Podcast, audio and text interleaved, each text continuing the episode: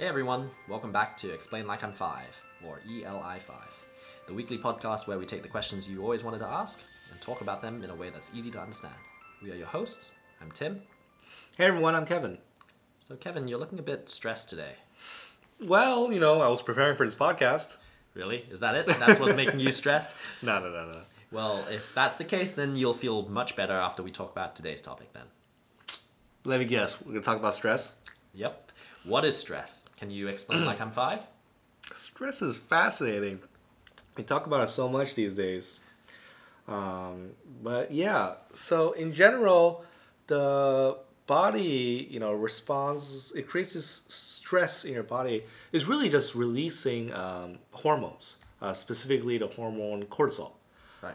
Uh, so this is part of the body's uh, natural. You probably have heard of it, the fight or flight response, uh, in order to uh, raise blood sugar levels for our muscles to use in times of emergency. Right. Uh, this is very important. It's our, it's our natural. Um, it's our natural instinct to escape from potentially dangerous situations. You know, this is a trait that's uh, evolutionarily advantageous. that if there's something dangerous like a lion or a bear coming to us, um, our muscles get a little stronger. Right. And uh, we are fight or flight. We either decide to fight or we run away really fast. So uh, this is a good thing. You know, these uh, this cortisol, these stress hormones, uh, they're a good thing. Survival. Huh? Yeah. Yeah. So when it becomes elevated, you know, other side effects like our heart rate also increases, and other bodily functions such as digestion uh, or the and the immune system are actually put on hold for a little bit. So you can see why elevated level, elevated and cons- consistently elevated levels of stress um, can actually be harmful to your body because it needs time to quote unquote rest and digest. Oh, I've heard that term too. So tell me, tell me what the difference between fight mm. or flight and rest and digest. Mm-hmm. The Yeah, yeah. There are two different nervous systems essentially. Uh, there's the fight or flight response. It's what prepares our body for action, right? All the organs involved are getting radical, getting ready for literally a physical challenge, uh, or preparing for a retreat.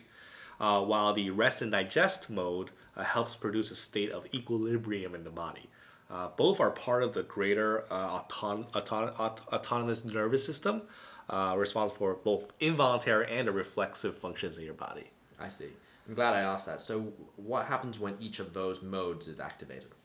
Yeah, so when you feel, you know, anxiety, stress, sense danger, your body activates the uh, fight or flight response. It's a, it's really it's a series of signals that tells your body to do the things like increase breathing, increase breathing and blood blood flow, but also temporarily pause things that maybe don't need as much uh, uh, energy right now, like digestion, urination, just all the other random body functions.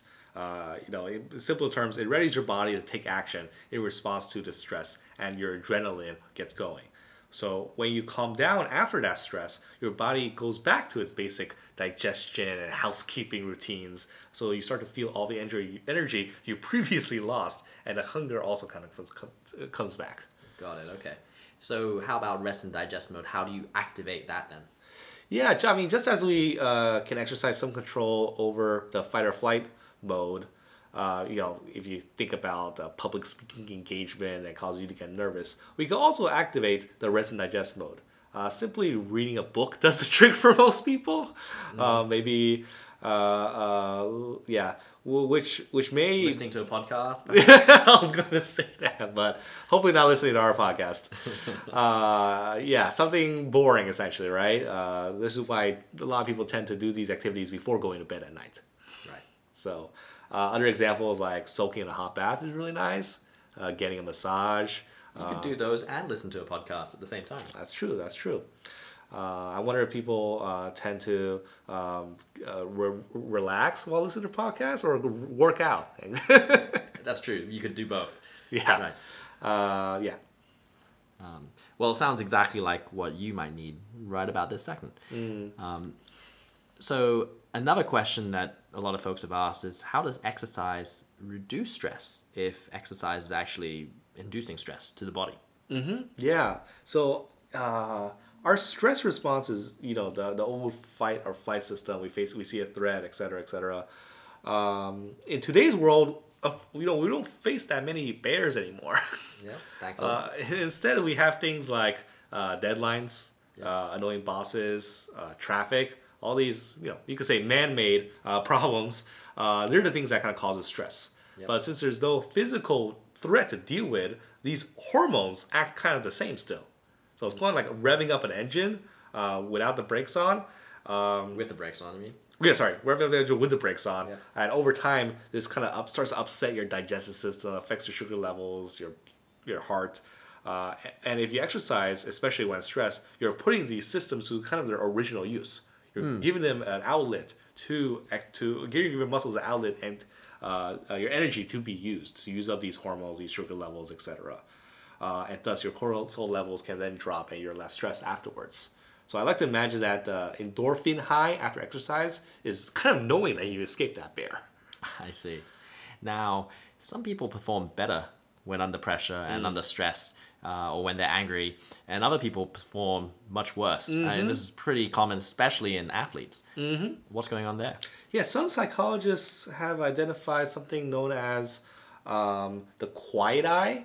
Um, it's kind of this enhanced visual perception that allows elite athletes to eliminate all other distractions as they plan their next move, right? You can imagine with someone like Serena Williams um, playing tennis and just like super honed in on what her next step is, what her next swing is. Uh, and intri- intriguingly, the quiet eye appears to be particularly important at times of stress. You know, preventing athletes from choking at that moment because they're so focused. I see.